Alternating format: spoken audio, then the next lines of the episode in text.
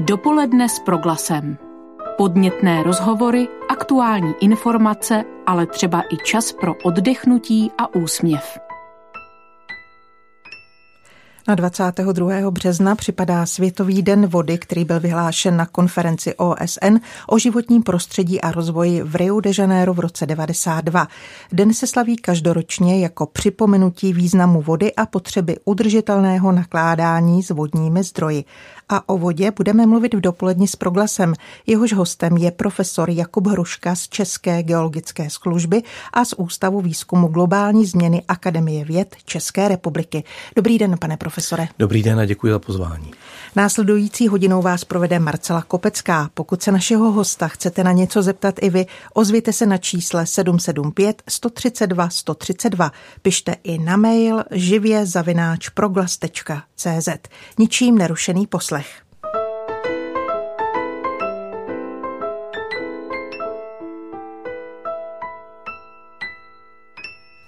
Pane profesore, na jaké aktuální problémy upozorňuje letošní Světový den vody? Já myslím, že letošní den, Světový den vody upozorňuje na problematiku podzemních vod, což je tak teda věc, která souvisí zejména se zásobováním pitnou vodou z lokálních zdrojů, protože e, aspoň teda dříve ty podzemní vody lokální byly hlavním zdrojem pitné vody, dneska se přesunujeme spíš k tomu zásobování z těch velkých přehrad, ale podzemní vody jsou u nás, když budeme mluvit o střední Evropě a typicky České republice, Eh, tak takové ty mělčí podzemní vody, tak ty jsou často kontaminované eh, zejména zemědělstvím nebo i nějakou eh, starší zátěží průmyslovou. Dneska už to jako tohle to velmi pokleslo, ale i podzemní vody jsou velmi citlivé na sucho. Podzemní vody také trpí ztrátama svých zásob v tu chvíli, kdy tady probíhá nějaký projev klimatické změny a a podzemní vody jsou takové křehké, i když člověk má dojem, že eh, v té, v té zemi je té vody nekonečné množství, tak v žádném případě není. Podzemní vody jsou stejně ohroženy jako vody povrchové. A proč jsou pro nás, pro Čechy, ty lokální podzemní vody uh, důležité?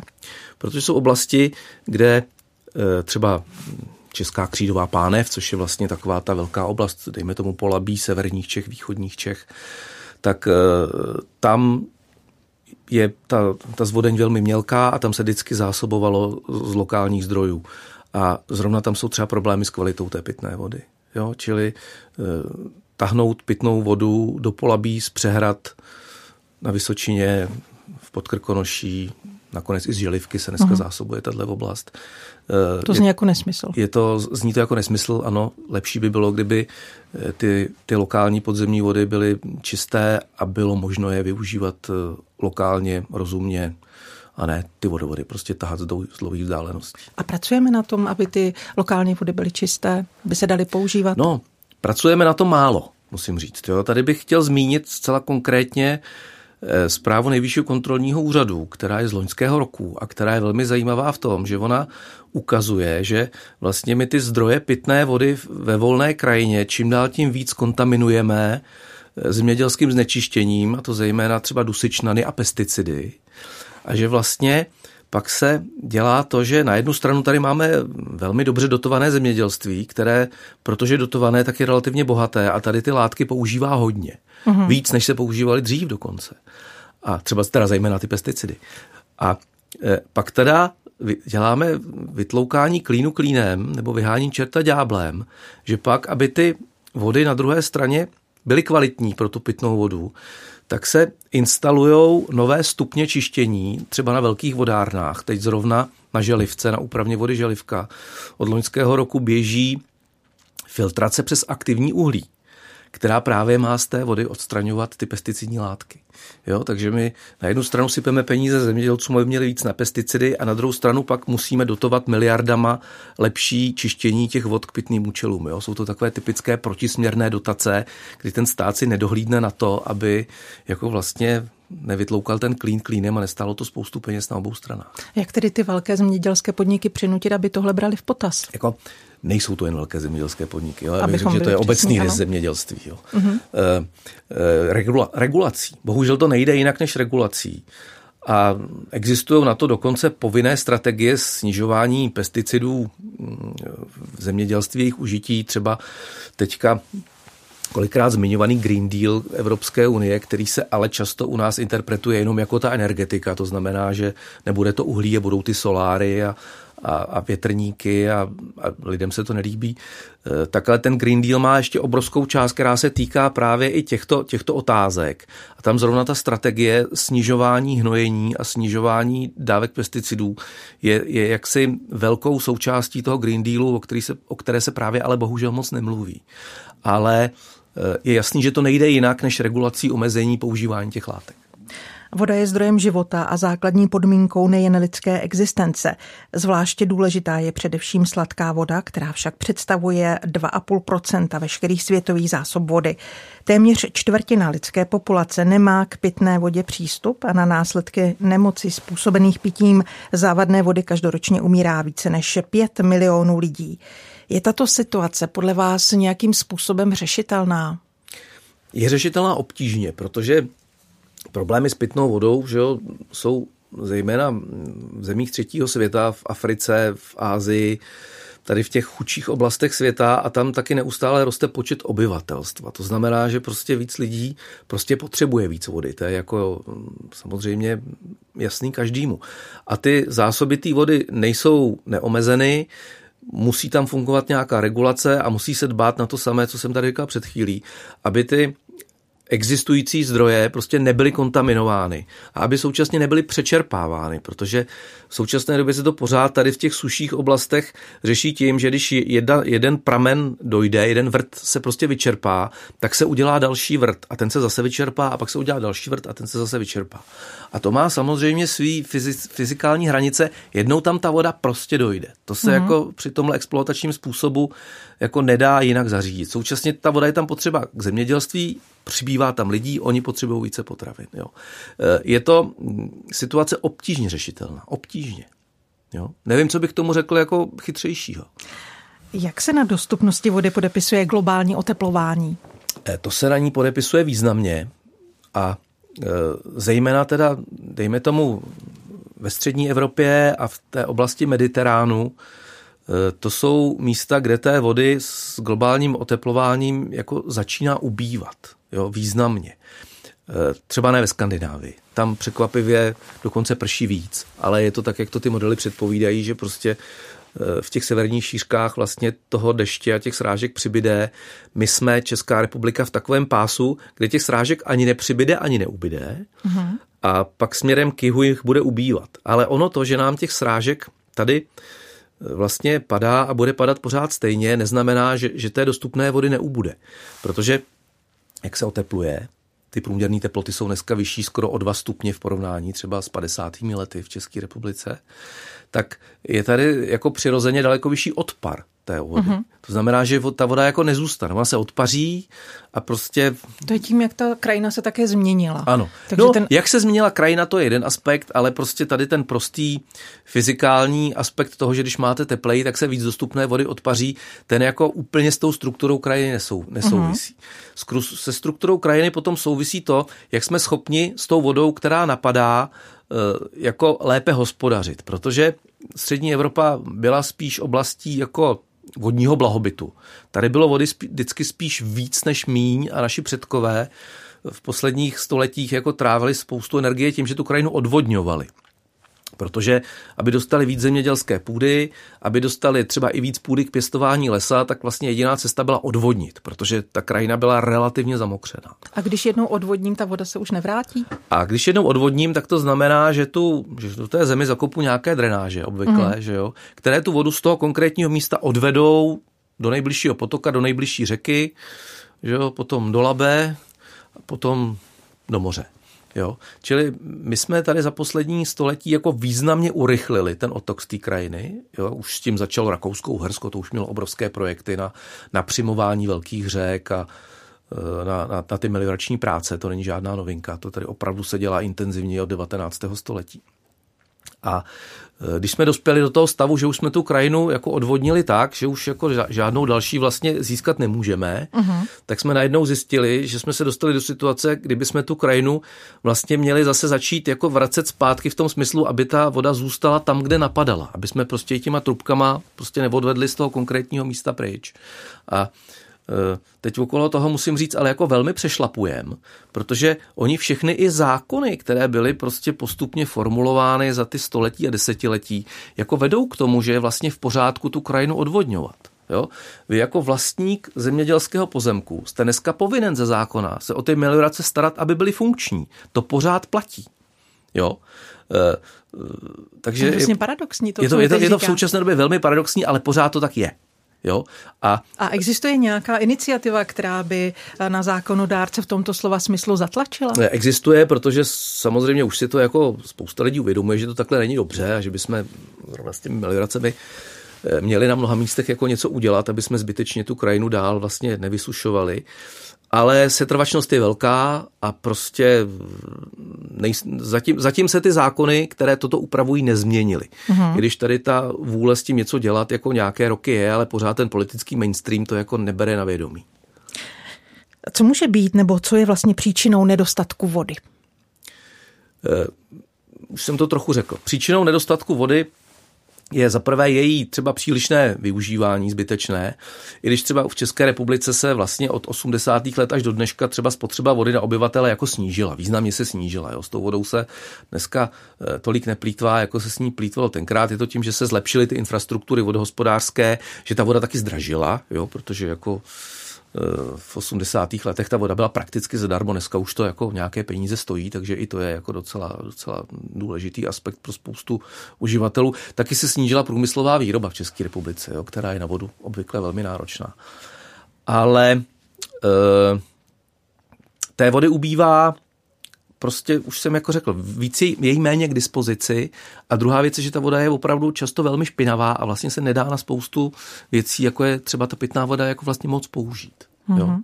Takže bychom měli jako se snažit mít tu vodu lokálně čistou, ne se spolehat na to, že vám vodovodem, už jsme to taky řekli, přiteče ta voda z nějaké vzdálené přehrady a to, že za vaší zahradou prostě se, se hnojí o 106 a že máte špatnou čistírnu odpadních vod, ať už lokální nebo prostě třeba tu komunální, když to se zlepšuje, takže to vlastně jako nehraje žádnou roli. Hraje. Mělo by to hrát tu roli, že byste měli, člověk by se měl snažit mít tu dobrou vodu přímo u sebe a nejí prostě tahat desítky, stovky kilometrů od někud odinat. Já děkuji zatím za odpověď. Dnes je naším hostem profesor Jakub Hruška z České geologické služby a Ústavu výzkumu globální změny Akademie věd České republiky. Pokud se našeho hosta chcete na něco zeptat i vy, ozvěte se na čísle 775 132 132, kam můžete směřovat své SMS zprávy, anebo nám napište na mail živě.proglas.cz. Dopoledne s proglasem. Profesor Jakub Hruška je dnešním hostem pořadu Dopoledne s proglasem. Pane profesore, komisař OSN pro uprchlíky Filippo Grandi před dvěma roky varoval, že lidi opouštějící své domovy z důvodu vážného nedostatku vody jsou desítky milionů a toto číslo poroste. Musíme se tedy v Evropě adaptovat na vlastní menší dostupnost vody v krajině, jako už to v posledních letech zažívá například Jižní Morava? Ano, přesně to je to, co musíme udělat. Že si musíme uvědomit, že ta situace se změnila, že vodní blahobyt je pryč a že s tou vodou musíme jako šetrně hospodařit doslova a do písmene. To znamená, že, že eh, ono to je potřeba rozdělit jako na několik, na několik eh, já nevím, skupin těch opatření. Jo. Jak už jsem říkal, myslím si, že zcela nadbytečná je dneska spousta meliorací pod zemědělskými pozemky, protože ty, ty pozemky se dneska už nebudou zamokřovat tak, jako se zamokřovaly dřív například. Jo. A my tu vodu musíme zadržet přesně tam, kam spadla.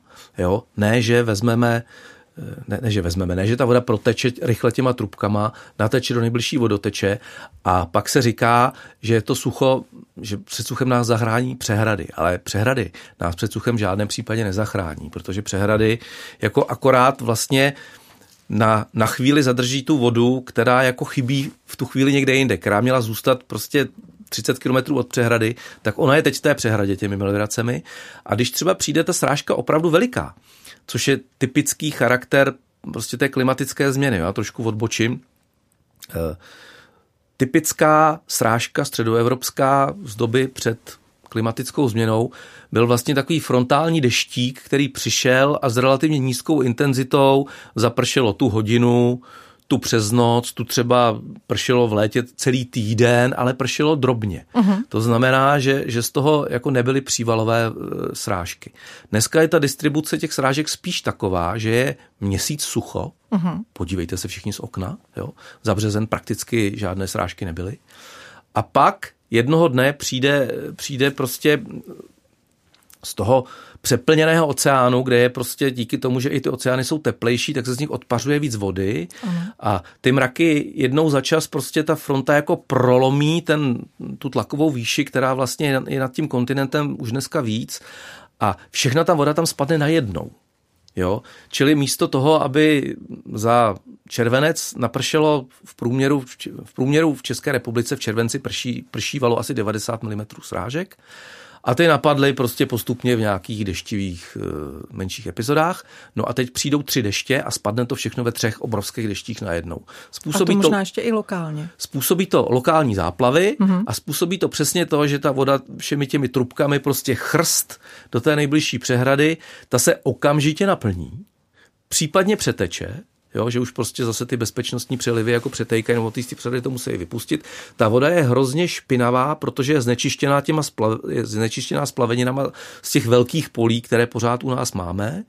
A ta voda teda, která vlastně měla skončit někde v, v tom místě, tak skončila v té přehradě a prostě na příštích několik týdnů třeba v tom, v tom lokálním aspektu jako nastává znova vlastně suchá epizoda. Hmm. Jo, není tam mokřat, není tam třeba nějaký drobný rybník, není tam meandrující potok, e, jsou tam meliorace, prostě ta krajina je dokonale odvodněná a to odvodnění funguje. Jo, čili vlastně do přeměny té krajiny by se teď měla napřít ta síla, protože naši předkové prostě strávili desítky a stovky let tím, aby postupně tu krajinu odvodnili a my bychom teda měli teďka vlastně ten postup úplně otočit a měli bychom tu krajinu zase znova vlastně zavodňovat a tu strukturu měnit. Je to, to je obrovská výzva je, pro několik generací. Je to obrovská výzva a jak říkám, moc se na tom zatím nepracuje, protože všechno ta legislativa je vedená tím, že prostě potoky jsou, potoky jsou narovnané, parcely jsou až k těm vodotečím a třeba i majitelé si nepřejou, aby jim vlastně najednou ten potok zase začal ubírat z té jejich louky, uh-huh. jo, přestože by to byl přirozený proces, že se ten potok vrací eh, do nějaké mandrující struktury, kterou tam měl před 200 lety, jo, ale tak často se argumentuje tím, že třeba podniky povodí říkají, ne, ne, ne, my to musíme uvést do původního stavu. Ale původní stav je pro ně ten, to technické koryto. Přitom ten původní stav je ten před tím technickým korytem. Jo? Ale prostě z hlediska třeba katastru nemovitostí je to úplně jinak. Jo? Mm. Dneska to je zajímavá věc, že spousta tady těch revitalizačních jako opatření právě naráží na tu legislativu, že e, vy se vlastně musíte dohodnout se všemi těmi majiteli, že jim nebude vadit, že jim jako z jejich louky prostě ubyde pět metrů, aby se ten potok vrátil tam, kde byl před 200 lety, protože ten stav, který je právně platný, je ten, který je zrovna teď a to je to zabetonované koryto. Mm-hmm. Jo? Čili je tady obrovská výzva pro tu legislativu, prostě ty zákony se musí změnit a e, nestane se to dřív, dokud se lidi opravdu nevyzkouší, že ta voda fakt není, že ubývá. Přišel nám dotaz, pane profesore, já ho s dovolením přečtu. Dobrý den, chtěl bych se zeptat, je pravdou, že v České republice je spotřeba pesticidů nízká? Profesor Soukup uvádí, že v České republice je to 1,5 kg na hektar, Německo 4 kg, Holandsko 10 kg na hektar. Pan Pavel vám děkuje za případnou odpověď. Jo, to je otázka, se kterou jsem konfrontován poměrně často a není na ní jednoduchá odpověď. Eh, ono totiž všechno souvisí se vším zase. Jako jo. U nás je pravděpodobně absolutní spotřeba pesticidů jako nižší než v těch jmenovaných zemích, ale vzhledem k té strašně jednoduché struktuře naší krajiny, když ty pesticidy aplikujete, tak je pak aplikujete najednou na obrovských plochách.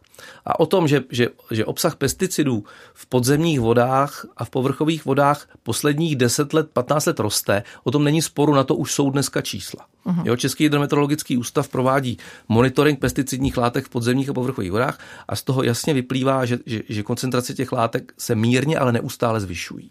Jo. E, teď odbočíme úplně od vody, ale když ta otázka přišla, nedá mi to, abych na to neodpověděl.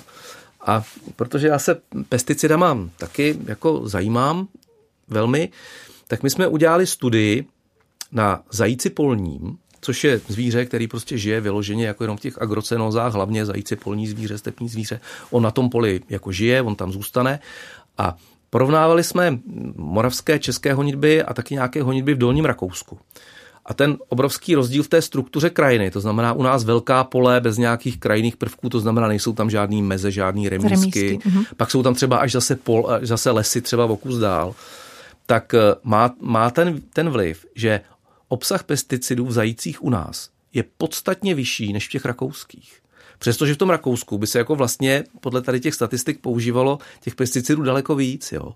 Ale ten vtip je v tom, že v tom Rakousku zůstala ta drobná struktura krajiny. Že jsou tam malé pole, jsou tam větrolamy, jsou tam i louky udělané v těch polích v tom dolním Rakousku, což je hned za tou moravskou hranicí, ještě teda bych řekl, kde to je. Jo. A tam ty pest, obsahy v těch pesticidů v těch zajících jako byly jako řádově menší než u nás. Jo? Tam jsme třeba našli jednu pesticidní látku, zatímco u nás jsme v průměru našli 5-6 v těch zajících v daleko vyšších koncentracích. Mm-hmm. Jo? Čili eh, když dva dělají to tež, není to to tež a tady vlastně dva nedělají to tež. Ten zajíc na těch obrovských českých polích před tou aplikací jako nemá kam uhnout.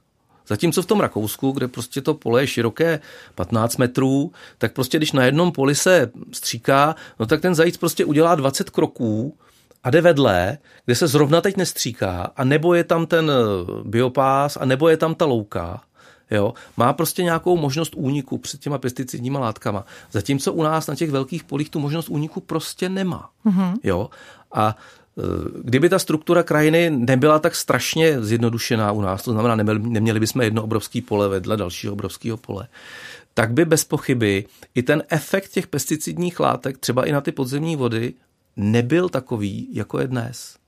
Mm-hmm. Jestli jsem to teda vysvětlil srozumitelně. Mně teď napadá ještě jedna otázka. Když si vezmeme to příhraničí, konkrétně to Rakousko, když zafouká vítr, když my třeba uh, začneme stříkat naše pole, má, doletí to do toho Rakouska, má to potom vliv na ty konkrétně příhraniční oblasti? No já myslím, že zas tak daleký vliv mm-hmm. to nemá. To mm-hmm. opravdu ten úlet těch látek jsou jako třeba stovky metrů. Mm-hmm. Jo, takže to jako asi ne, ale, ale jako prostě jak jsem řekl, jo, prostě eh, nejen na absolutním množství záleží. Zrovna u těch chemických látek i velmi záleží na té struktuře té krajiny. Pane profesore, vraťme se k vodě. Dorazila další otázka. Jednoho z našich posluchačů zajímá, proč už nemáme institut voda pitná a voda užitková. No, to úplně přesně vysvětlit nedokážu, ale je pravda, že existovaly třeba v továrnách dvoje rozvody, často na, na pitnou a na užitkovou, a to, že dneska není, to je pravda. Uh-huh. Zřejmě bychom tady ten institut té užitkové vody jako i ze zákona možná měli, měli znova zavést. Já bych s tím souhlasil, protože, a řeknu takový příklad zajímavý, eh, v Praze jedna nejmenovaná velká banka si postavila obrovskou, novou, krásnou Eh, ekologickou budovu, která je prostě pasivní, která má prostě využívat jako třeba i vodu, která naprší na střechu, na střechu té budovy, eh, na nějaké využití v té budově. A jedna z využití, které ty projektanty napadlo, že se tou vodou bude, že se prostě bude používat eh, na WC, že se s ní bude splachovat. Uh-huh. No ukázalo se, že to za současných hygienických podmínek není možné. Jo? Že ve veřejné budově, protože je to veřejná budova, jako se musí splachovat pitnou vodou. Tečka. Jo?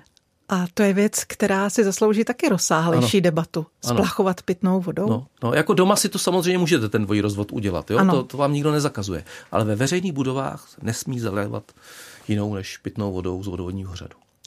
Z hygienických jsme... důvodů.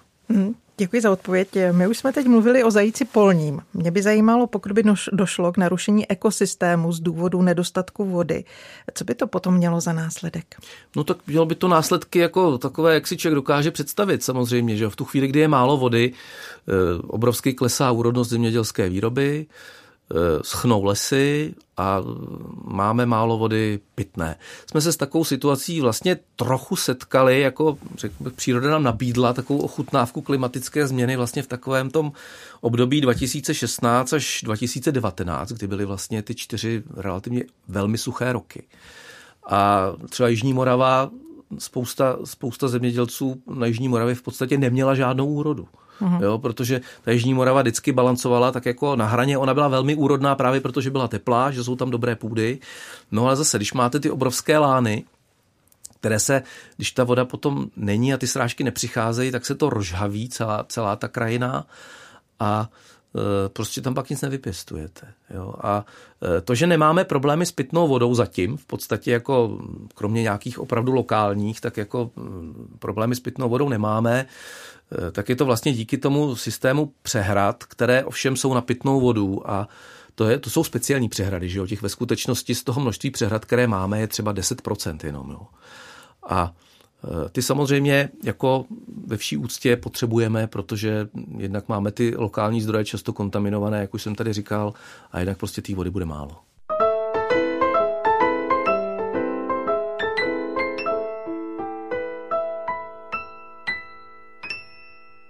O vodě mluvíme v dopolední s proglasem s profesorem Jakubem Hruškou z České geologické služby a Ústavu výzkumu globální změny z Akademie věd. Pane profesore, já bych se teď vrátila na chvíli k lidem. Poroste jejich tlak eh, protože sucho je doslova začne vyhánět z domovů na jiné kontinenty. Máte k této problematice nějaký výzkum?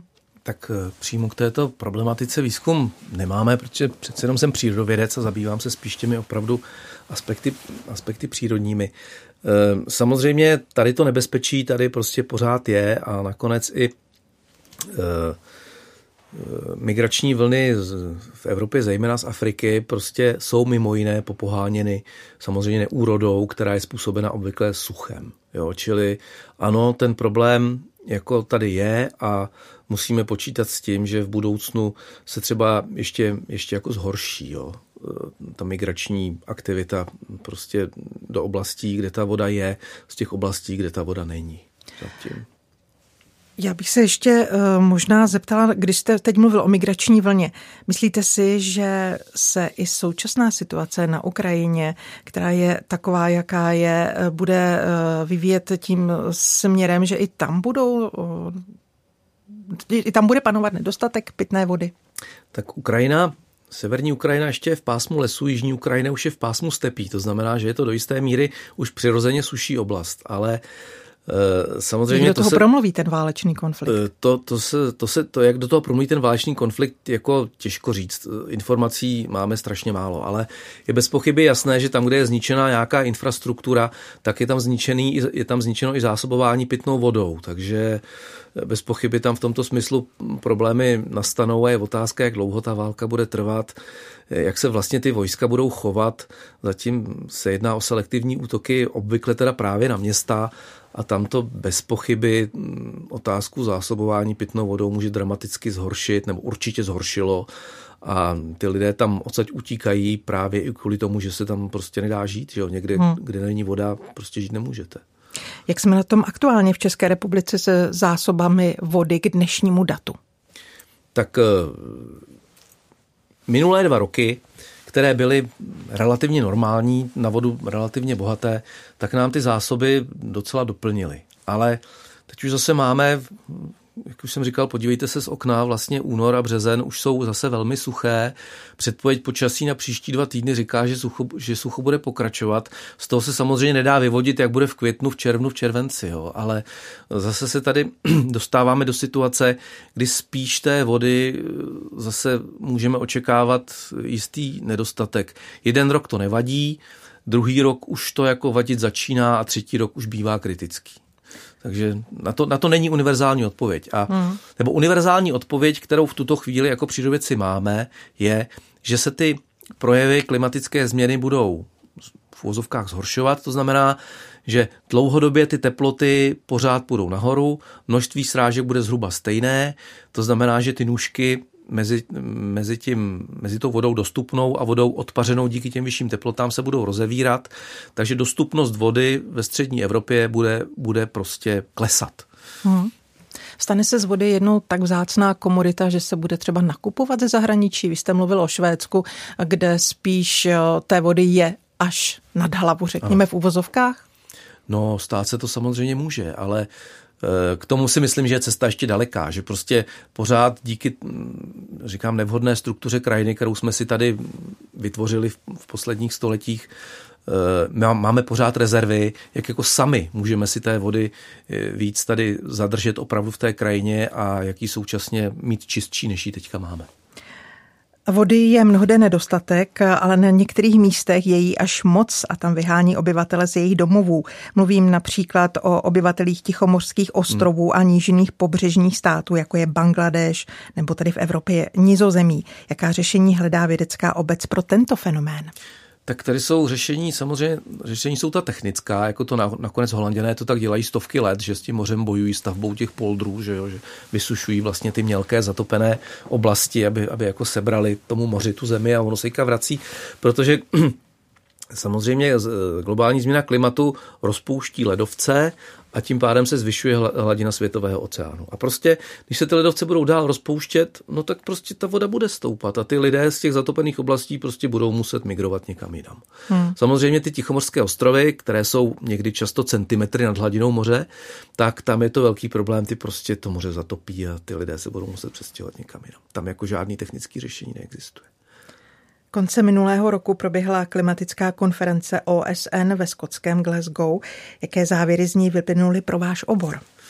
No tak tady ty konference jsou politické a prostě konají se každých několik let a už jsme si bohužel zvykli na to, že se tam přijmou nějaké politické deklarace, které se pak ale musím říct po hříchu v zásadě moc nedodržují, jo? protože třeba pařížská konference, která byla v roce 2015, teďka bych se nesplet, která byla jako, se považovala za takovou jako přelomovou konferenci eh, z hlediska z hlediska, jak si, eh, no to nerad říkám, říká se mu boje s klimatickou změnou, tak ale se ukazuje, že prostě ty státy ty závazky prostě neplní. Jako, hmm. jo, že to prostě byly politické deklarace a, a že koncentrace CO2 v, v globální atmosféře země prostě stoupají po pařížské konferenci úplně stejně jako, jako stoupali před ní. On to samozřejmě je běh na dlouhou trať, on to nelze změnit jako z roku na rok, dokonce je i obtížné změnit to z desetiletí na desetiletí, ale ale prostě bohužel se často ukazuje, že ta, že ta košile je blížší než kabát a že, ty, že říct, že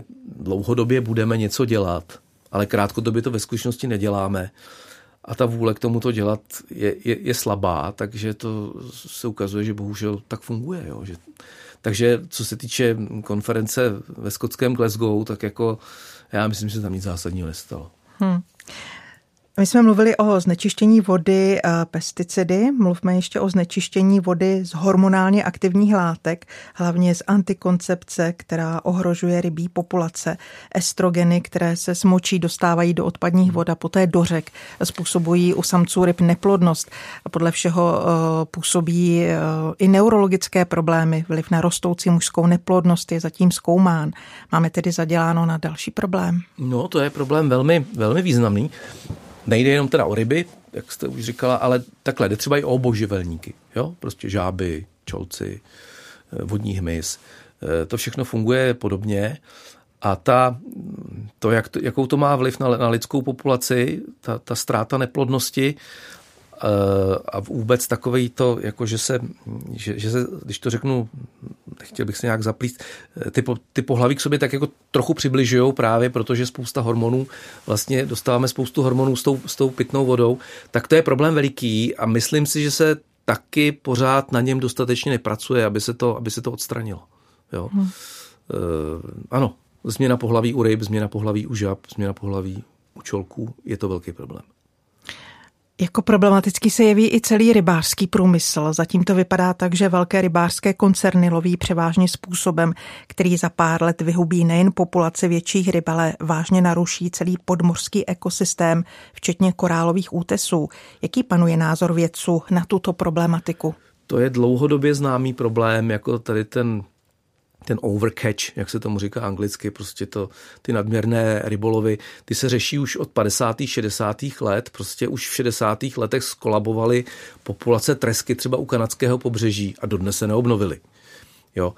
E, ano, problém je to veliký, ale protože tlak na, na jaksi výživu obyvatelstva celé země koule, kde se ty, ta populace dramaticky pořád zvyšuje, ten tady je a ty, a ty oceány se přelovují. Ano, je to velký problém a mm, řeší se málo.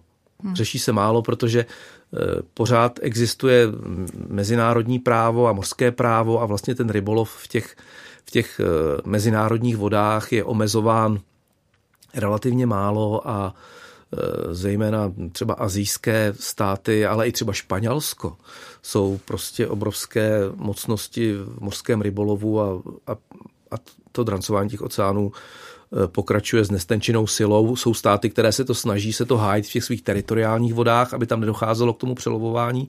Třeba Evropská unie prostě má velmi striktní regulaci eh, jako rybolovu v pobřežních vodách, ale na druhou stranu vlastně se potýká s tím, že zase ty ty kdysi tradiční rybářské státy, Norsko, Británie, eh, Německo, nakonec i Holandsko, prostě vlastně potom tyhle rybáři říkají, my přicházíme o živobytí, když ty ryby nesmíme chytat a vy nás tady likvidujete, protože prostě to je naše tradiční obživa a my ji chceme provozovat. Takže zase ty státy jsou v kleštích z druhé strany, že vlastně si nechtějí znepřátelit jako mm-hmm. vlastní nějakou sociální skupinu a být dneska už malý biznis, jo. Takže v tom všichni tak jako bruslej a, a ryb ubývá. My teď mluvíme o rybách a rybářství. Sledujete dál kauzu Bečva? V jaké je momentálně fázi? Tak samozřejmě, že to sleduju, jsem se v tom dost angažoval. V současné chvíli policie ukončila vyšetřování, předala ten spis státnímu zástupci, státní zástupce ho studuje a co s ním udělá, je jaksi na jeho rozhodnutí. E, obžalovaným je pořád firma Energoaqua. Nikdy policie nesledovala jinou stopu, vždycky to vyšetřovala jednosměrně jenom k té Energoaqvě. Dokonce i titul znaleckého posudku, který si policie zadala zní, parafrázuji, prostě dokažte, že to byla Energoaqua. A uh, já jsem měl možnost se s částí toho spisu seznámit, zejména s tím znaleckým posudkem, který je jako klíčem, klíčem těch materiálů. A myslím si, že na základě tohohle materiálu žádný důkaz o tom, že tu otravu ta dotyčná firma provedla, jako není. Hmm. Tak, jak to je napsáno ve znaleckém postu, že se to stalo, tak se to prostě stát nemohlo. To znamená, abych teda řekl to, tu důležitou věc, eh, ten to obvinění vychází z toho, že z výpustí firmy Nerogo Aqua eh, vytekly kyanidy, které se 3,5 kilometru plazily pouze při pravém břehu řeky, takže žádné ryby neotrávily. A teprve po třech, po třech a půl kilometrech jako vlastně se eh, ten jed jako rozšířil až do celé řeky a začal ty ryby trávit.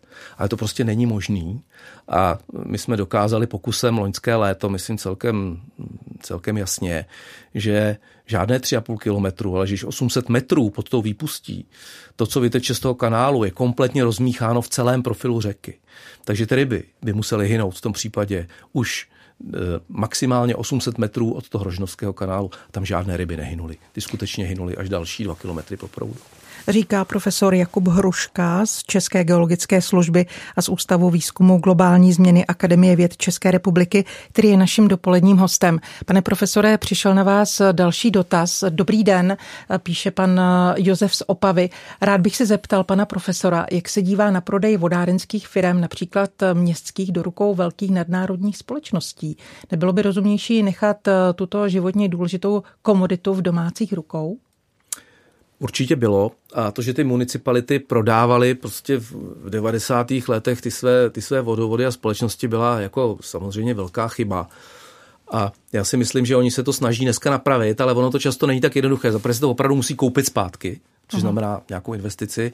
A ty firmy to samozřejmě taky nechtějí prodávat. Jo? A vy vlastně tím to do jisté míry jako nemůžete. Ale jestli můžu, eh, třeba Praha udělala to, že vlastně před asi deseti lety jako skutečně odkoupila zpátky od těch zahraničních firm eh, právě úpravnu vody Želivka, takže ta je dneska v rukou pražského magistrátu A je to akciová společnost, ve které mají nějaké podíly ostatní města, do kterých se ta voda z, přehrady a z té úpravné vody dodává. A určitě to byl dobrý strategický krok, že prostě hlavní město Praha má ve své moci v úvozovkách tady ten zásadní zdroj pitné vody. Dopoledne s proglasem. Na proglasu mluvíme o vodě, protože právě dnes si připomínáme Světový den vody, který byl vyhlášen na konferenci OSN o životním prostředí v Rio de Janeiro v roce 1992. Naším hostem zůstává profesor Jakub Hruška. Pane profesore, eh, Chtěla bych se zeptat také na problematiku nedostatku vody, který má neblahý vliv na naše lesní hospodářství. Eh, co všechno se na tom podepisuje? Tak samozřejmě, eh, já bych tady jako rád vyvrátil jeden takový obecný mýtus, že lesy jako přitahují vodu a dělají vodu. Ono je to vlastně v obráceně. Lesy naopak rostou jenom tam, kde je vody dostatek. Uh-huh. Jo, protože strom je velká, velká rostlina, která spotřebuje pro svůj růst velké množství vody. A to, že se nám v lese zdá, že je tam tak hezky a chládek a vlhko, no tak to je právě proto, že ty stromy tu vodu berou z té půdy a transpirují, dýchají a v tom lese zastíněném je pak ten chládek, jo. Ale kdybyste se jako posunula do těch korun, jo, prostě těch 15 metrů výš, tak tam je takový vedro, že byste se divili, jako i v tom lese, jo. Takže, eh, ale abych se vrátil k té otázce. Eh, samozřejmě ubývání eh, vody má devastující vliv na naše lesy. Všichni si teďka vzpomínáme na kůrovcovou kalamitu, která tady proběhla právě poslední čtyři roky. Ta byla právě způsobena tím, že zcela nevhodné smrkové monokultury v nižších polohách, které dlouhá desetiletí a staletí našim předkům relativně vycházely, tak narazily na ten strop klimatický. To znamená, že tam prostě najednou bylo málo vody. Ty stromy začaly trpět nedostatkem vody. A to je přesně eh, voda na mlín v úvozovkách. Právě kůrovci, který je ale zcela přirozený jako součástí těch smrkových horských lesů. Ale v tu chvíli, kdy se mu poskytnou ty úžasné podmínky, že jsou tam ty velké rozsáhlé monokultury a že ty monokultury jsou oslabené tím suchem, tak on prostě nezaváhá a tu gradaci vytvoří. Jo. Říká se tomu přemnožení, kalamita, ale je to úplně z hlediska přírody, je to pro lesní hospodářství bohužel zcela přirozený stav. Kdyby tam ty smrkové lesy nebyly a rostly tam ty lesy, které tam původně rostly, to znamená nějaké smíšené lesy s převahou třeba buku, tak by tam takováhle kalamita samozřejmě principiálně vzniknout nemohla. Ne, že by i těm bukovým lesům to sucho jako extra prospívalo, ale nedostali bychom se do fáze tohohle kataklizmatu. Takže já pevně doufám, že to poučení z toho je jasné, že víme-li, že se tyto suché periody budou opakovat, tak prosím nemůžeme pěstovat smrkové monokultury v nadmořské výšce 400 až 500 metrů. Můžeme je pěstovat pořád snad někde na horách, třeba nad 900 metrů, ale prostě v těch nižších polohách se to klima změnilo tak, že tam ty eh, to, co středoevropan považuje za v úzovkách normální les, to znamená taková ta houbařská smrková monokultura, tak tomu teda jako odzvonilo, to si jako uvědomme. Hmm. U mnoha malých zemědělců je patrný návrat k původní přírodě, mokřady, malé rybníčky a tak dále. Je to to cesta správným směrem pro nás, pro všechny? Jaké, hmm. Jakou osobní zodpovědnost si můžeme my jako jednotlivci vyvodit pro sebe eh, v tom, jak se chceme chovat k naší pitné vodě nebo k vodě vůbec? Přesně tak, jak říkáte. Prostě malou tuňku si může udělat na zahradě skoro každý a Musím říct, že dneska existují rozsáhlé občanské iniciativy, které se nezávisle na státu snaží tu vodu do té krajiny vracet. Já bych zmínil spolek Živá voda, kterou velmi entuziasticky vede Jirka Malík. A ty opravdu na bázi dobrovolnosti eh, se snaží budovat tůně, měnit strukturu krajiny v nějakých rozsáhlejších celcích, protože aby to skutečně mělo nějaký význam a, a tudy cesta vede prostě to, co naši předkové století meliorovali, tak my bychom teďka měli jako demeliorovat zase zpátky do toho přírodnějšího stavu, abychom tu vodu právě v té krajině udrželi přesně tam, kde z toho nebe spadla a ne prostě 50 kilometrů v Nové Velké přehradě. To není cesta. Pane profesore, já si myslím, že jsme trošku spohodlněli. My přijdeme ke kohoutku, otočíme a ta voda vždycky teče. Uh, nicméně uplynulých několik desítek minut jsme si povídali o tom, že tak jednoduché to není. Na co se tedy připravit do budoucna? Připravit se na to, že se může stát, že té vody nebude takový dostatek, jaký byl prozatím byl. Jo? E, to je, to je prostě to poučení. Připravme se na to, že třeba Jižní Morava, která byla vždycky nejprodukčnější zemědělskou oblastí, že nebude, že se naopak stane oblastí, která bude neúrodná. A to prostě čistě z důvodu nedostatku vody. Na druhou stranu třeba Českomoravská Vysočina se vlastně hrozně zlepší zase zemědělsky. Jo. Ale ta, ta Jižní Morava, ta prostě zřejmě na tom bude opravdu špatně. Jo. E, vnímejme, že se ten svět mění.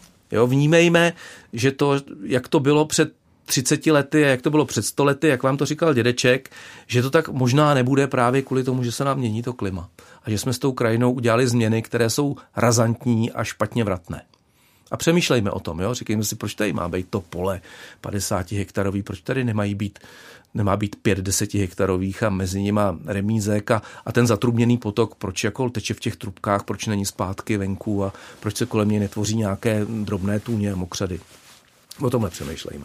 Já vám děkuji za rozhovor. Ve studiu Proglasu byl profesor Jakub Hruška z České geologické služby a z Ústavu výzkumu globální změny Akademie věd. Od mikrofonu se loučí a dobrý poslech našeho dalšího vysílání přeje Marcela Kopecká.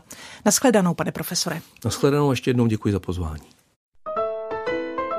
Dopoledne s Proglasem. Každý všední den mezi devátou a desátou jsme v tom s vámi už 25 let.